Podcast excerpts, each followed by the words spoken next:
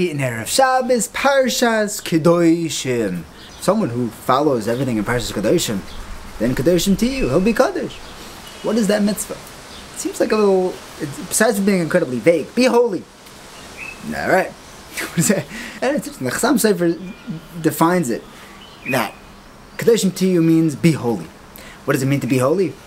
I don't feel holy necessarily. What does it mean to be holy? He says fake it.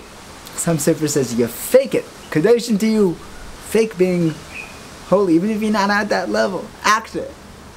And eventually you'll make it. Eventually you'll make it. Yisim Kedoshim. If you fake it, then you'll make it. Act holy, you'll be holy. So however you define Kedoshim tihyu, it's a, it's a tall order. It's a tall order. To, to you know, to be on a high level. Hashem's asking of us a lot. It's almost as hard as uh, v'sumach bechagecha, mitzvah, be happy. You know? What if I don't feel happy? I stub my toe. Just let to be happy and sukkahs. Hashem. You know, that's, uh, we don't have that all year. It's an eight day challenge, seven day challenge. We have to explain how he can ask us to be happy because obviously there's no mitzvah in the Torah that we cannot do. How can Hashem ask us to be Kedoshim? And uh, I think over here you didn't have to have so much lumdus. You didn't have to have a whole share about simcha. How, how do you make yourself happy? You think happy thoughts and you'll make yourself happy. Kedoshim to you, ki kodesh ani.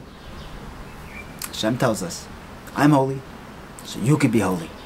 And in a way that makes it a little worse because I'm not you.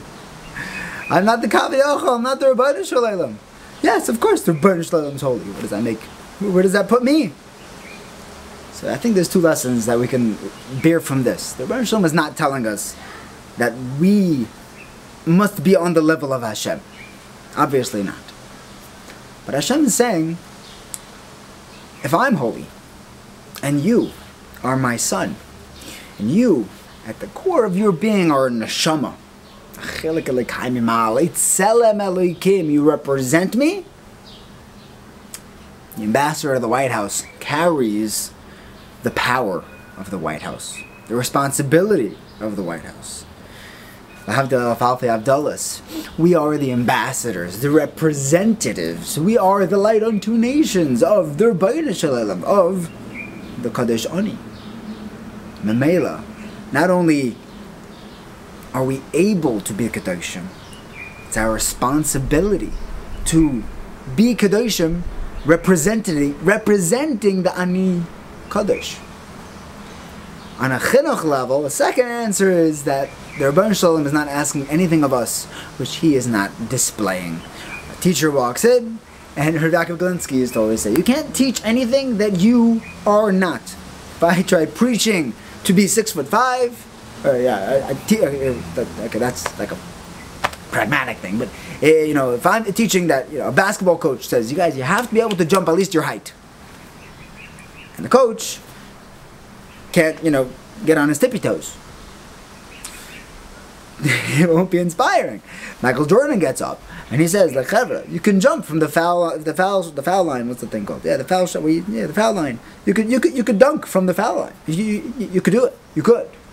I could do it. You could do it. That bears some weight. You know, maybe I could do it if I do what he did. If I'm almost his size, give or take, maybe I could do it too. As long as if, as long as the message that I'm giving over is being represented in the presenter, it'll carry weight. Maaseh Shehaya. Um, a little, you know, Chachma Bagoyim. I, heard this story in a shir.